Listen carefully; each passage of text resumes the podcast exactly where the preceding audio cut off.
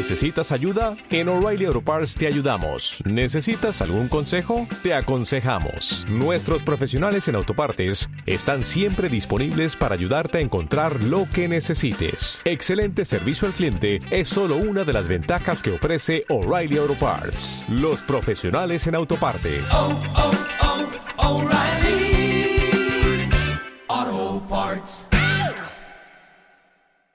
Todos los días, ¿verdad, hermanos?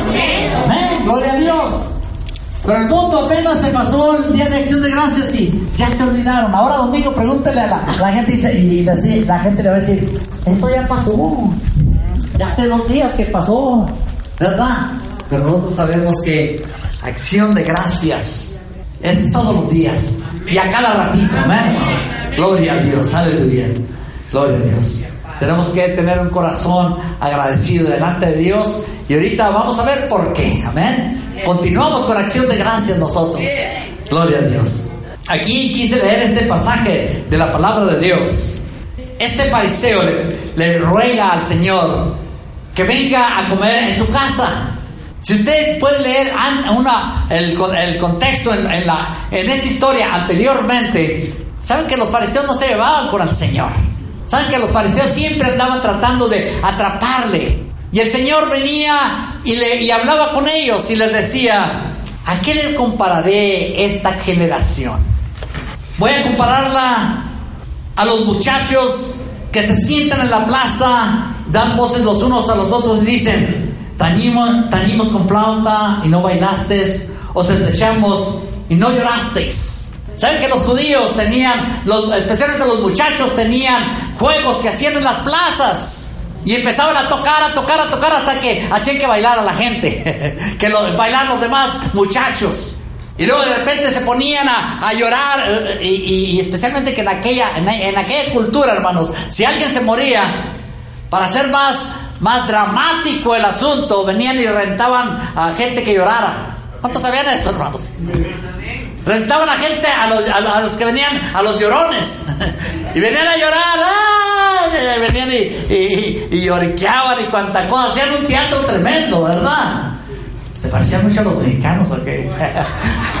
Parece muy, muy conocida, muy, muy, muy familiar la, la cultura, la cultura latina, ¿verdad? Y, y venían lloriqueando y todo. Y hacían llorar a la gente también. ¿Cuántos han visto en alguna ocasión de gente que le gusta venir a, estar, de, estar, estar todo el tiempo contenta? Y, y- cuando una persona se ríe, como que contagia su risa, ¿verdad que sí, hermanos? A, a mí me gusta venir y, y estar eh, contento todo el tiempo y contando chistes y todo eso, para estar contento, hermano, porque la palabra de Dios dice que, que, la, que la risa es, es medicina para nuestro cuerpo, amén. Mi, señora dice, la gente no se ríe de tus chistes, se, ríen de ti, ¿cómo te ríes antes de contar los chistes? Aleluya, gloria a Dios. Así es que el Señor viene a comparar esta generación, le está hablando a los fariseos, fíjense nomás hermanos. Le está diciendo a los fariseos, miren, ven, les vine y les, y vine y les toqué flauta y les vine y les hice fiesta y no bailaron, no contestaron esta generación. Y y los endecho y todo y no se ponen tristes y no lloran. ¿Por qué? Porque esa generación no quería contestar a lo que el Señor Jesucristo les traía. Porque ellos deberían de haberlo recibido como el Mesías y no lo recibían. Usted lee todo el capítulo de- de- del 1, al- desde el capítulo 7 del 1 en adelante hasta el 36 y usted va a ver las maravillas que el Señor vino a obrar. Aún en medio de todo eso, Juan el Bautista viene y le pregunta al Señor, ¿eres tú el Mesías o esperamos a otro? El Señor le manda a decir, díganle a Juan el Bautista lo que está pasando acá allá afuera, que los leprosos son limpios, los paralíticos se levantan y andan. Los muertos son resucitados. De tal manera que eh, nadie podía hacer esto si no fuera el Mesías. Eso le mandó a decir a Juan el Bautista que estaba encerrado en la cárcel. Y todo esto lo están viendo los fariseos, los saduceos. Y el Señor viene y le dice, he hecho todo. Y ustedes ni bailaron ni endecharon. Ni se pusieron contentos, ni se pusieron, ni se pusieron tristes, ni una de las dos. No contestaron al llamado de Dios, no contestaron, no vieron que el Señor Jesús estaba en medio de ellos, aquel Mesías tan, tan esperado. Ese es el, es el trasfondo bíblico de, de- de estos versículos que hemos leído, hermanos. Y entonces vemos a este hombre, este hombre fariseo, que lo invita, le ruega a que venga a comer con él. Y cuando alguien alguien le viene a rogar a comer con él, ¿sabe qué? Hay ocasiones que nos invitan hermanos a comer y, y lo conocemos y dicen, bueno, pues me está invitando porque me ama el hermano o me habla la hermana, ¿verdad? Ah, Me están invitando. Pero ay, qué dudoso es cuando lo invita un, un fariseo. ¿Qué es un fariseo, hermano? Un legalista. Alguien que le va a sacar las garritas al sol, ya no va a estar comiendo. Y la comida le va a saber amarga cuando esté comiendo, ¿verdad, hermano? Va a estar comiendo y le va a empezar a reclamarla y va a decir, ay, ¿para qué vine? Aquella comida no le va a saber. ¿Cuándo saben de lo que estoy hablando, hermanos? ¿Verdad? Cuando alguien le invita a comer, por algo dice la palabra de Dios, que ponga cuchillo a su garganta. ¿Verdad? Que, que no, no coma ni mucho ni poco porque lo están viendo. Especialmente si es un fariseo. Le, está contando hasta los frijolitos que se está comiendo. Ya llevan 10. Amén, hermano. Así son los fariseos. Mira, no saben ni comer, no sabe agarrar el, el tenedor, lo agarró al, al revés. En vez de comer con tenedor, está comiendo con cuchara. Eh, mira, no sabe ni tomar café. Mira, esto y lo- hermano, toda la comida se la va a llevar así. Cuando usted invita a un legalista, cuidadito, no le va a amargar la comida, ¿verdad? Muchos de ustedes saben de lo que estoy hablando, ¿verdad, hermanos? Y peor si ese legalista es un hermano suyo en la carne. ¡Ay, Señor! Una hermana en la carne. Ay, Señor. Que cerquita nos tocan a veces, ¿verdad? Ah, pero gloria a Dios que el Señor cambia aún a los fariseos, ¿verdad, hermanos? Son los más difíciles de cambiar, hermano. Somos los más difíciles de cambiar, hermano. Ah, ya se, ya se nos la apropiamos, ¿verdad, hermano? Aleluya, gloria a Dios. Porque, hermano, cuidado, porque hay ocasiones en que ese legalismo se pega tanto, es tan pegajoso, hermano, que empezando por el Espíritu, venimos y nos contaminamos y empezamos a hacernos legalistas también, y eso está terrible, hermano. Es terrible venir a hacerse legalista, ¿verdad que sí, hermano? Amén. Porque veniendo a empezar una fe con sinceridad, sencilla, amándonos los unos a los otros, viéndonos a los ojos y todo eso, hermanos, al rato ya no nos vemos a los ojos, al rato nos vemos de reojo. es terrible, ¿verdad, hermano? Ser legalista. Que no somos sinceros. Pero tiene que haber sinceridad en nosotros, ¿verdad, hermano? Que no se nos pegue ese legalismo. Por eso tenemos que estar siempre caminando con Cristo. Amén. Con Cristo en nuestro corazón, pero viniendo a atender a sus enseñanzas. Que la palabra de Dios no sea parte de nuestros ojos, de nuestro corazón, ni de día ni de noche, ¿verdad, hermanos? Por eso necesitamos tanto la palabra de Dios, ¿verdad, hermanos? Aleluya. Así es que aquel le rogó uno de los fariseos que comiese con él. Y entrando en casa del fariseo, se sentó a la mesa. Señor, ¿sabe qué? El Señor nunca rechazó invitaciones. Uno cuando viene nos invitan, hermano, a, diferentes lugares. Puede uno venir a aprovechar y saber si somos hijos de Dios. Sabemos el propósito por el cual Dios nos ha puesto en esta tierra. Sabemos el propósito con el que vamos a ir a cualquier lugar que vayamos. Yo recuerdo un hermano que me decía, hermano, ¿sabe qué? Me invitaron a ir a, a cantarle, era, era cantante el hermano, dice, me invitaron a ir a cantarle a los católicos. ¿Iré o no iré? Vaya hermano, le dije, lo único que no se le olvide es de venir a, a testificar de dónde lo sacó el Señor, amén. Lo invitaron los católicos, vaya con ellos, gloria a Dios. Lo invitan los mormones, vaya con ellos, gloria a Dios. Pero si está bien cimentado en el Señor Jesucristo, amén, no vaya a ser que lo, lo confundan y se lo lleven y lo hagan peor hijo del infierno que ellos, amén. amén, hermano. El Señor eso decía de los fariseos, ¿sabe? Estos fariseos recorrían cielo y tierra, dice, para venir a, a convencer a sus seguidores y al rato lo hacían peor hijo del infierno que ellos mismos. Así es que, si, si, a mí me invitan a ir a, voy, yo voy, hermano. Me- una vez me invitaron, recién convertido, a, iba pasando ahí por la Benais, andábamos repartiendo tratados y había un grupo de alcohólicos anónimos ahí. ¿Qué es aquí? Alcohólicos anónimos, sí. Son bien conocidos, yo creo que no son anónimos, les dije. Yo era uno de ellos. No, eres. Tomaba, sí, yo tomaba. Entonces eres, lo alcohólico no se le quita a nadie. Es lo que me dijeron. ¿Cómo que no? Ya tenía cinco años que el Señor me había salvado. Entonces me dijeron, ¿y me puedes dejar entrar? Sí, entra. ¿Me puedes dejar hablar? Sí, pero tienes que esperar tu turno. No, entré y me esperé mi turno como una hora ahí sentado, escuchándolos. Yo soy un alcohólico anónimo y empezaban a, a testificar ellos, muy sinceros. Y al rato empecé a testificar yo allí. Yo era un, alcohólico no anónimo, era conocido por todas estas cantinas, por toda esta calle de la Ben Ice Boulevard. Pero sin embargo, Cristo vino a mi vida, me transformó. De tal manera que ahora ya no soy un alcohólico más. Pero Cristo me ha redimido. Cristo me ha liberado del alcoholismo. Y ahí pude venir a testificar cómo era mi vida. Con mi esposa, con mis hijas. Todo era un infierno. Pero Cristo vino a nuestra vida y no me libertó a mí solamente el alcoholismo, libertó a toda la familia. Aleluya, gloria a Dios, amén hermano. Gloria a Dios. Así es que el Señor vino y a, la, a la casa de este fariseo y entrando se sentó a la mesa. ¿Qué estarán diciendo todos aquellos? Usted sabe que cuando usted entra a una casa que lo invitan y hay varios fariseos, yo creo que había varios fariseos allí y saduceos y, y- eh, ¿qué, qué clase de amigos tendría este fariseo, verdad? Hablando de qué, de política y de, los últimos, acontecimientos y, y- y quizá algunos habían medio, medio afederica- afedericados ahí contando chistes y cuanta cosa, ¿no? ¿Verdad? Porque ustedes saben que en una reunión hay de todo, ¿verdad, hermano? Quizá ahí en una esquina estaba eh, eh, aquel hermanito, dice, bueno, aquel hombre diciendo, mira, no te sabes la última. ¿Cuál última? Sí, la de que, de, ¿cómo le dices a un animal que tiene una joroba atrás? Oh, le dice camello. Y a, uno que tenga dos, oh, pues le dice un dromedario. Y a uno que tiene tres, una camella embarazada, hombre. Cuando están reunidos, hablan de todo, ¿verdad? Unos de política, unos chistes, uno esto y lo otro, ¿verdad? De todo están hablando. Pero sin embargo, aquí el Señor está sentado allí a la mesa. ¿Ustedes creen que no estaba el Señor escuchando cuanta cosa allí en esa mesa? La mesa, la mesa donde se sentaban los, los judíos era una mesa así como una mesa de centro, pero gigante, ¿verdad? Extendida.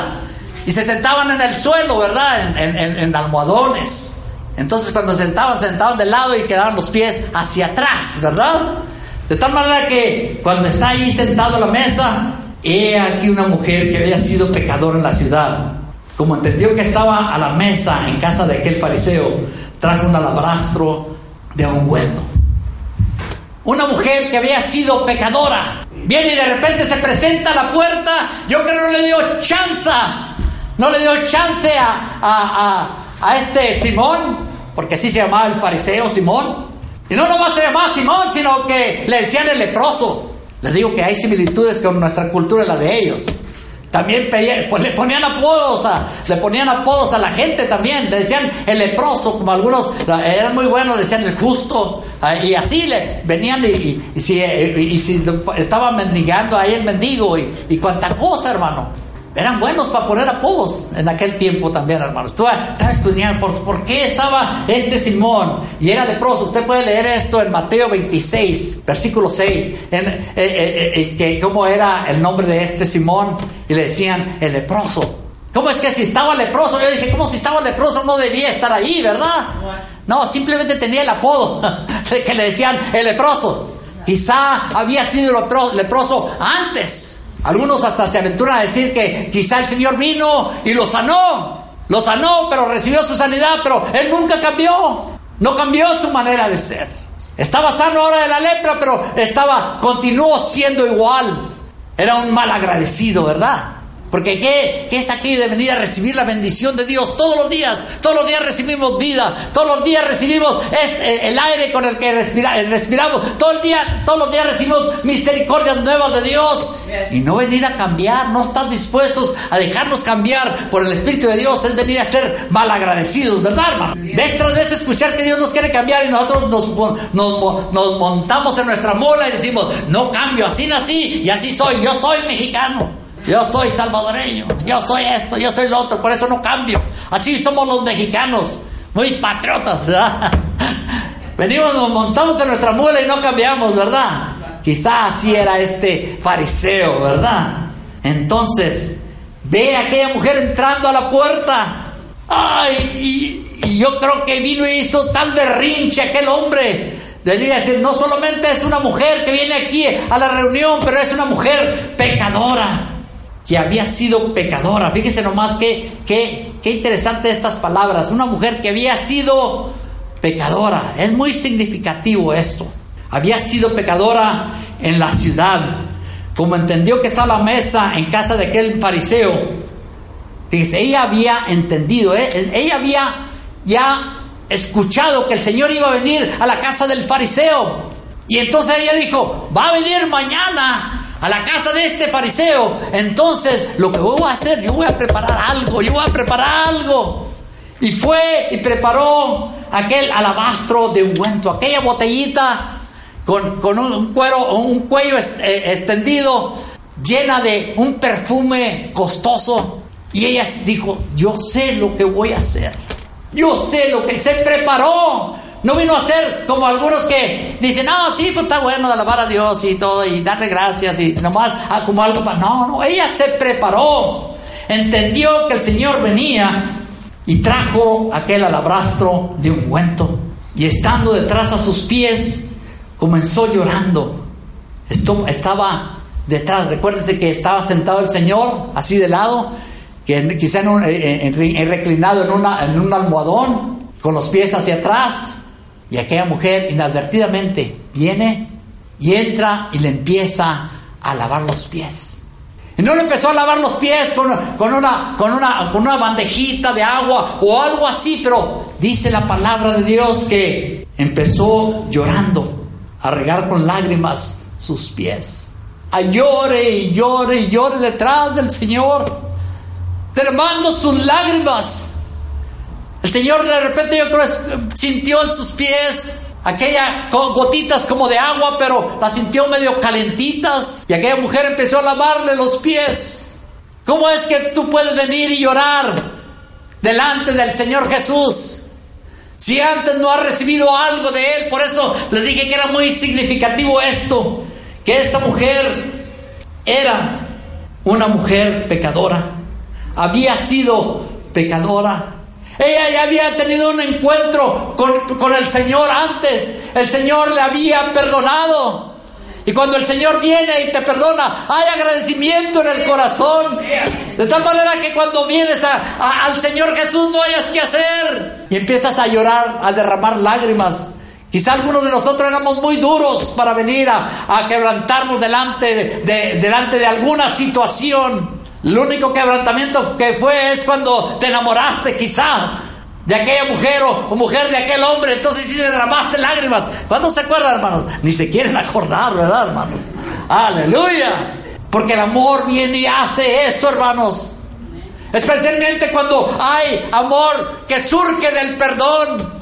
Cuando aquella mujer sintió el perdón de sus pecados, por eso la palabra de Dios dice, era pecadora, ahora ya no es pecadora, gloria a Dios. Ahora viene al Señor, viene y le lava los pies con sus lágrimas. Después de que está llorando, ¿cuántos se hicieron llorones cuando vinieron al conocimiento del Señor? ¿No le da vergüenza?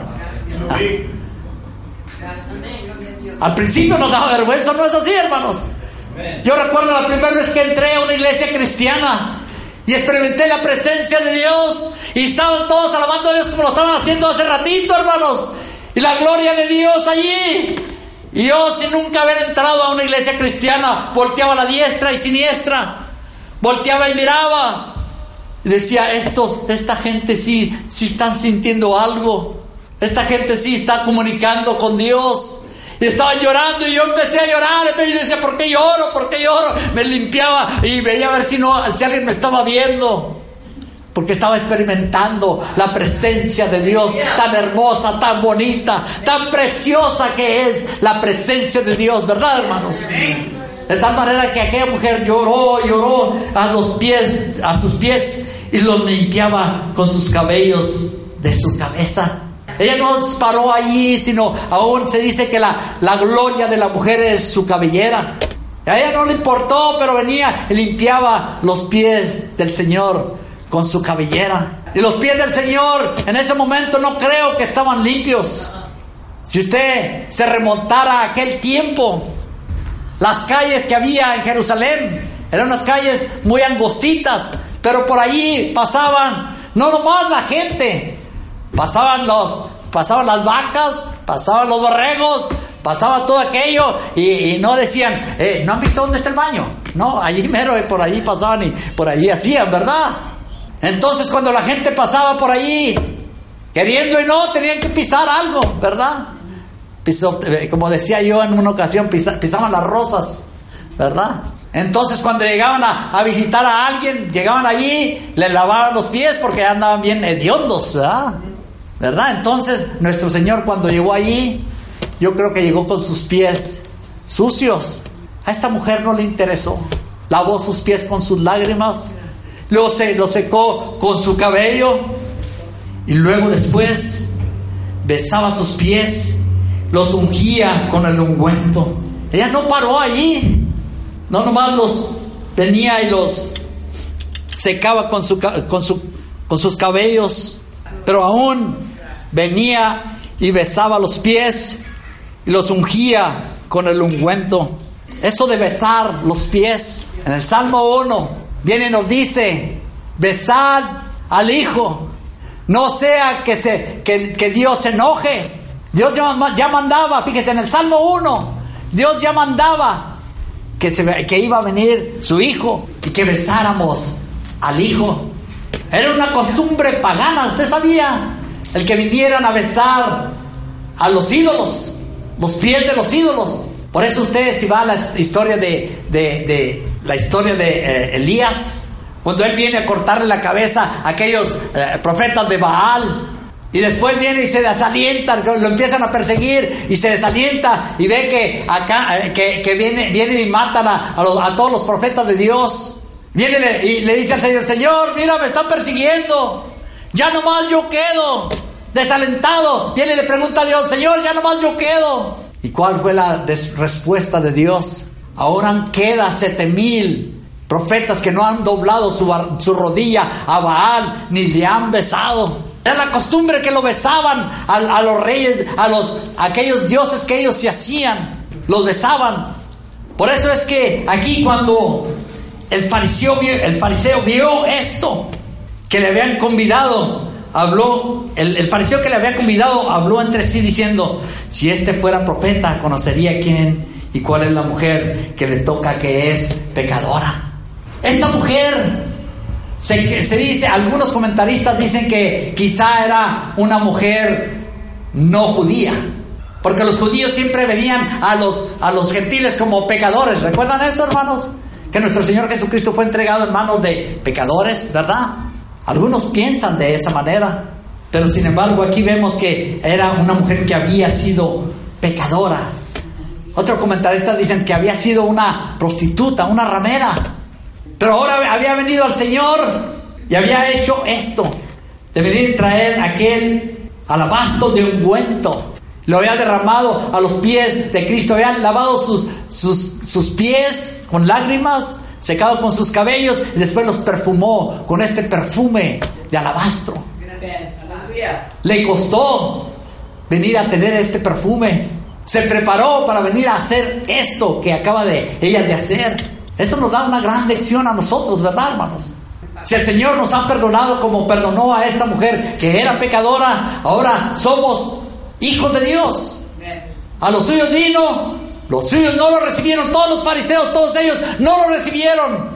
Pero a los que lo recibieron les dio poder de llegar a ser hijos de Dios, a los que confían en su nombre, a los que creen en su nombre. Nos dio el poder de ser hijos de Dios, hermanos. Amén. Algunos piensan que todos somos hijos de Dios, de que Dios nos hizo Adán y Eva y ya todos éramos hijos de Dios. No es así. Somos la única creación de Dios que podemos llegar a ser hijos de Dios. Dios tiene un hijo solamente, porque de tal manera amó Dios al mundo que dio a su unigénito hijo de Dios, para que todo aquel que en él cree no se pierda, mas tenga vida eterna. Dios tiene un hijo, pero él quiere adoptar más hijos. La única manera que puede adoptar hijos es creyendo en nuestro Señor Jesucristo. Si venimos a Él, Él los adopta como hijos. Y es lo que nos ha, nos ha pasado a nosotros, ¿verdad, hermanos? Nos ha adoptado por hijos. Ya no somos pecadores. Esto quiere decir que ya no pecamos, ya ah, no hacemos ningún pecado. No es así. Ahora ya no practicamos el pecado, amén. La práctica del pecado es lo que nos hace pecadores ahora que hemos viniendo, venido al conocimiento del Señor. Todos nacimos pecadores, amén. Pero después de que venimos a Cristo, Él viene y nos redime, nos compra, nos hace nuevas criaturas, gloria a Dios, amén. Nos da, nos hace partícipes de una nueva naturaleza. De tal manera que nos da de su espíritu. No nos da otra clase. El mismo espíritu que levantó a Cristo de los muertos es el mismo que mora en los cristianos. Gloria a Dios. De tal manera que venimos y recibimos ese espíritu de ado- adopción con el cual ahora clamamos, Abba Padre. Ese mismo espíritu mora en nosotros y somos hijos de Dios. Mirad cuál amor nos ha dado el Padre, que seamos llamados hijos de Dios. Gloria a Dios. Entonces, cuando vio a este fariseo que le había convidado, habló entre sí diciendo, este empezó a pensar, si este fuera profeta, conocería quién y cuál es la mujer que le toca que es pecadora. Este hombre en vez de venir a ponerse contento de lo que está sucediendo, empieza a juzgar. ¿Qué hace un fariseo? Juzga. No, no, no nos venga y nos cause, cause asombro que un fariseo juzgue, ¿verdad que no? Si usted conoce a un hermanito fariseo, ¿sabe lo que va a hacer? Lo va a juzgar. Por eso es que muchos, muchos hermanos o muchas hermanas no invitan mucho a sus casas. ¿Sabía usted eso, hermano? Porque piensan que lo va a invitar a su casa y al llegar allí va a empezar a juzgar. Mira nomás cómo tiene esta hermanita, allá tan bonita que se ve levantando las manos y mira cómo tiene la casa. Aleluya, gloria a Dios. Cristo vive, ¿verdad, hermanos? Amén. Empieza a juzgar allá donde le invitaron. Por eso muchos no invitan a las casas, hermanos. En vez de venir, quedarse callado. Amén.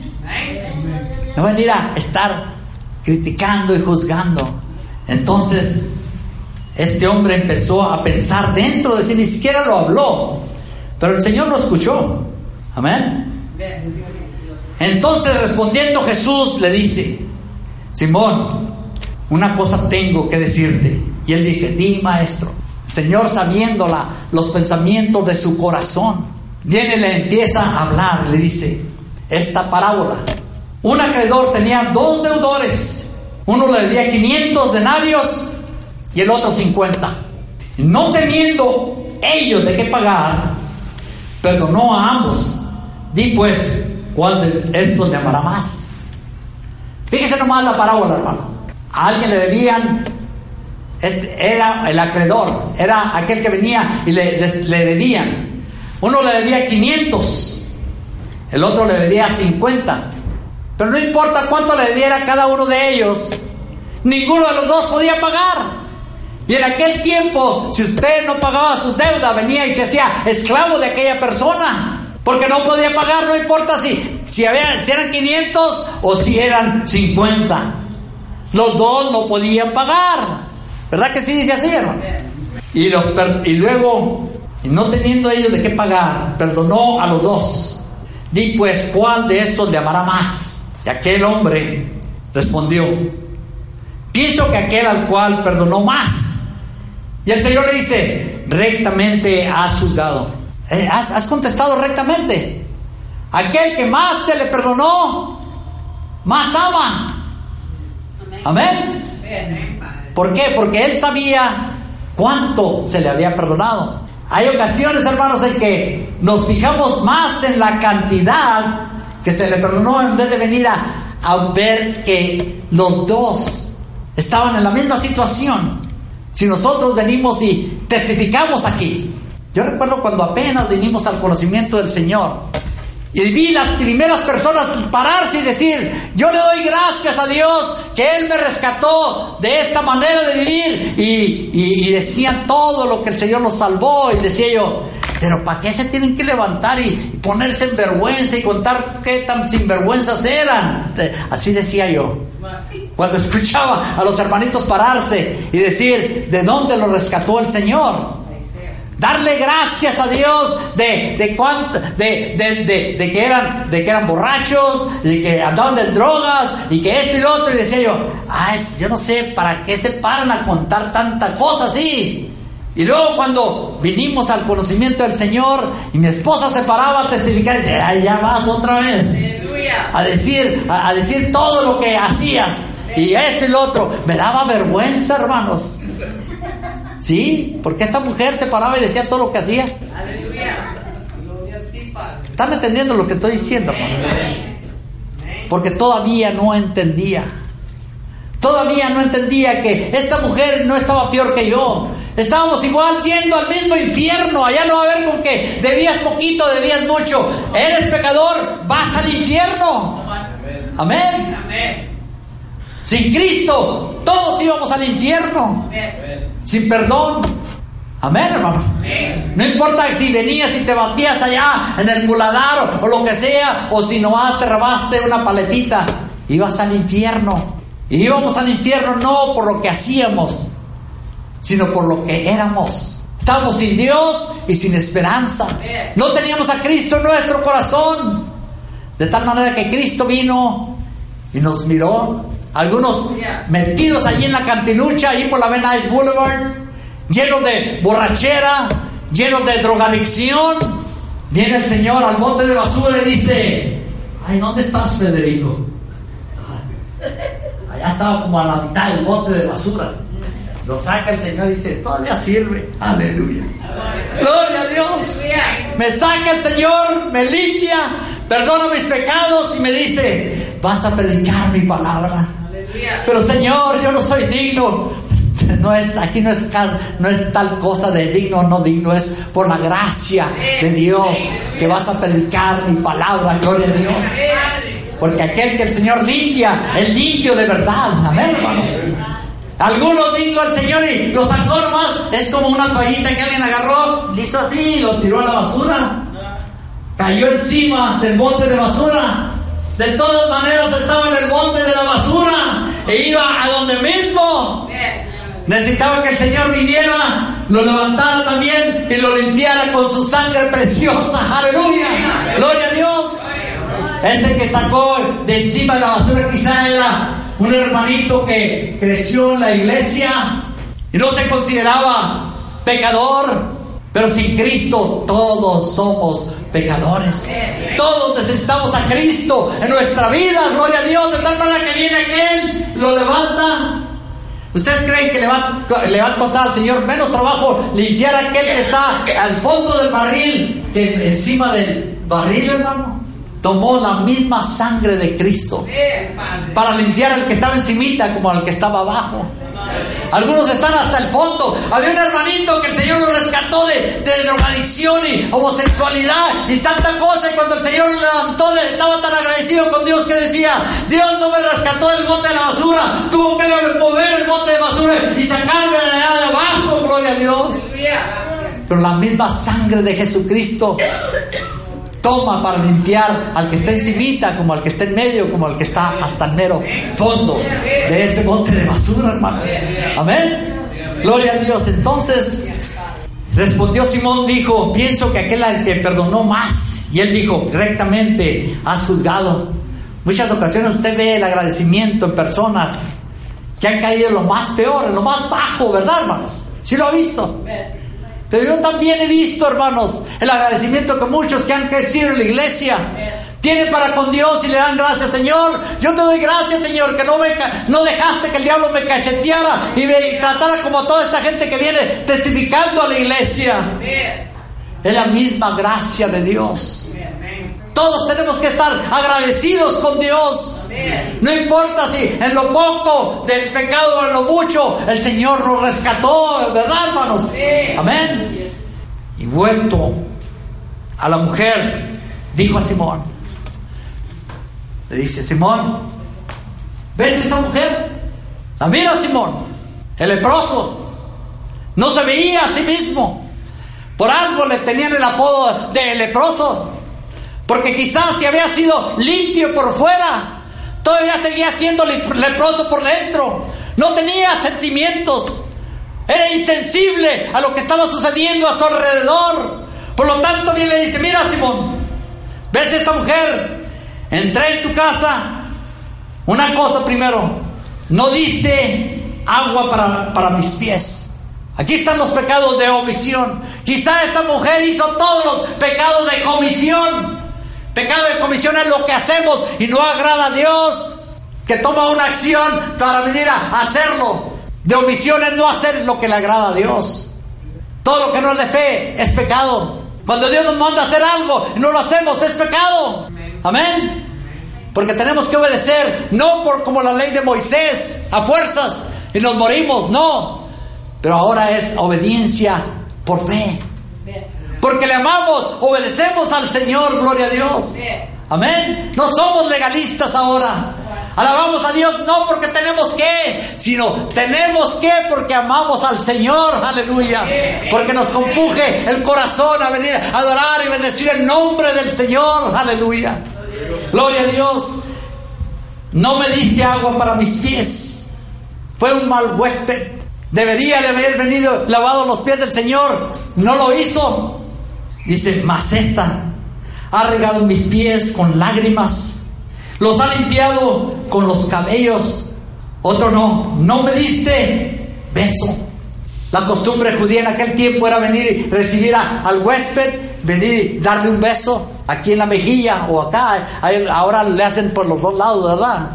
Se besan, eh, todavía volvieron a agarrar esa costumbre, se habían perdido, pero la volvieron a agarrar. Y el Señor le dice, Simón, llegué a tu casa, no me diste beso, no me recibiste, mas esta, desde que entré, no ha cesado de besar mis pies. Esta mujer vino y tenía tanta adoración, tanto agradecimiento al Señor que le besaba los pies. Qué adoración, ¿verdad? Qué enseñanza aquí para cada uno de nosotros, ¿verdad, hermanos? ¿Cuánto hemos llegado a adorar al Señor en verdad, hermanos? ¿Hasta dónde estamos dispuestos a venir a adorar a Dios? No, pero es que eso no se ve muy no, no se ve muy como ser muy educado. Especialmente si invitamos al patrón a la iglesia, ¿verdad? O que el patrón nos vea, nos, eh, nos escuche diciendo, gloria a Dios, o aleluya, oh no, eso es, es para los ignorantes, ¿verdad hermanos? A rey David no le parecía eso. El rey David, después de que vino y encontró, encontró la arca, y ahí venía bien contento, brincando y saltando. Y viene y dice la palabra de Dios que se desnudó enfrente del pueblo. Y al venir a decir que se desnudó, no quiere decir que se quitó toda la ropa, no, sino que vino y mostró sus verdaderos colores. Así dice aquí, ¿verdad? Le decía una hermanita a su esposo, no, no enseñes el cobre, Rubén. ya saben de qué estoy hablando, ¿verdad? No enseñes el cobre. ¿Saben lo que es esa expresión, verdad, hermanos? Eh, tengo, tengo mucha hambre y haciéndole de, no enseñes el cobre. pues este David enseñó el cobre, aleluya. Aunque era el rey vino, se quitó el, ropaje real, se quedó quizá en puro, en puro vestido aquel, aquella, aquella túnica blanca y empezó a brincar y a saltar y glorificar el nombre del Señor, aleluya. Y aún su esposa se enchismó, se enchismó porque dijo, te has vuelto, te has vuelto a, como, como dice hermano, a, a te has vuelto vil delante de, la, delante de la gente. No te has portado como un rey delante de la gente. Pero ¿cómo no voy a portar así? Mira, aquí traemos la presencia de Dios, gloria a Dios. A mí no me importa cómo me mire la gente. Yo voy a alabar y bendecir el nombre precioso de aquel que me salvó, de aquel que me redimió. Aleluya. Me voy a volver vil delante de la gente, no importa quién sea la gente.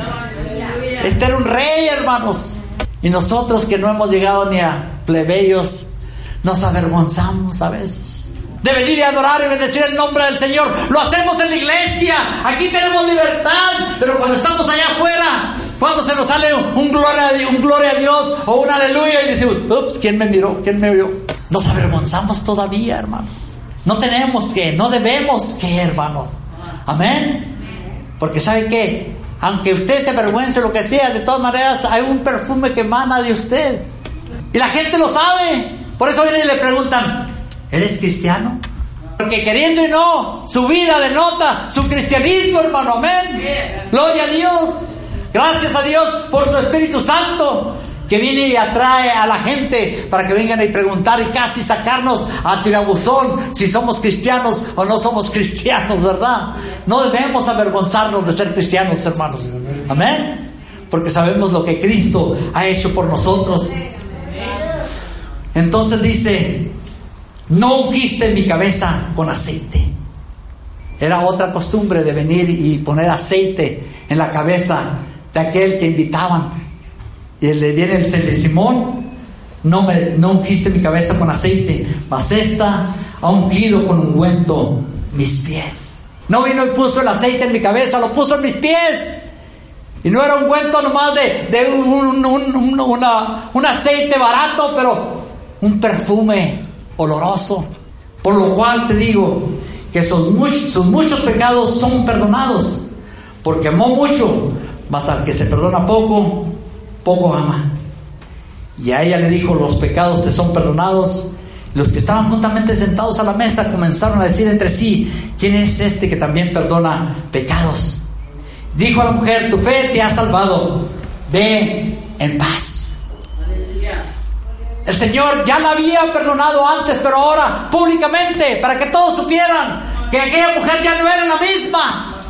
Le dice, tus pecados han sido perdonados, gloria a Dios. Cuando eso pasó en la intimidad, quizá de nuestro hogar o donde quiera que el Señor lo haya salvado, hermano, usted sabe lo que pasó, pero no sabíamos si, si había pasado o no había pasado, no nos faltaba escritura, ¿verdad, hermano? Que alguien nos instruyera. ¿Qué es lo que me pasó? Tuve un encuentro personal con Dios, ¿qué me pasó? Aleluya. El Señor perdonó tus pecados. No tuviste que ir ahí a la caseta de alguien y confesarle los pecados. No, el Señor directamente perdonó tus pecados. Porque nadie murió ahí en la cruz. Pero nuestro Señor Jesucristo no murió una religión, no murió una tradición, murió la persona de Cristo en esa cruz. Por lo, que, por lo tanto tus pecados te son perdonados. Cuando vienes a ser doctrinado empiezas a decir, ah, eso es lo que pasó.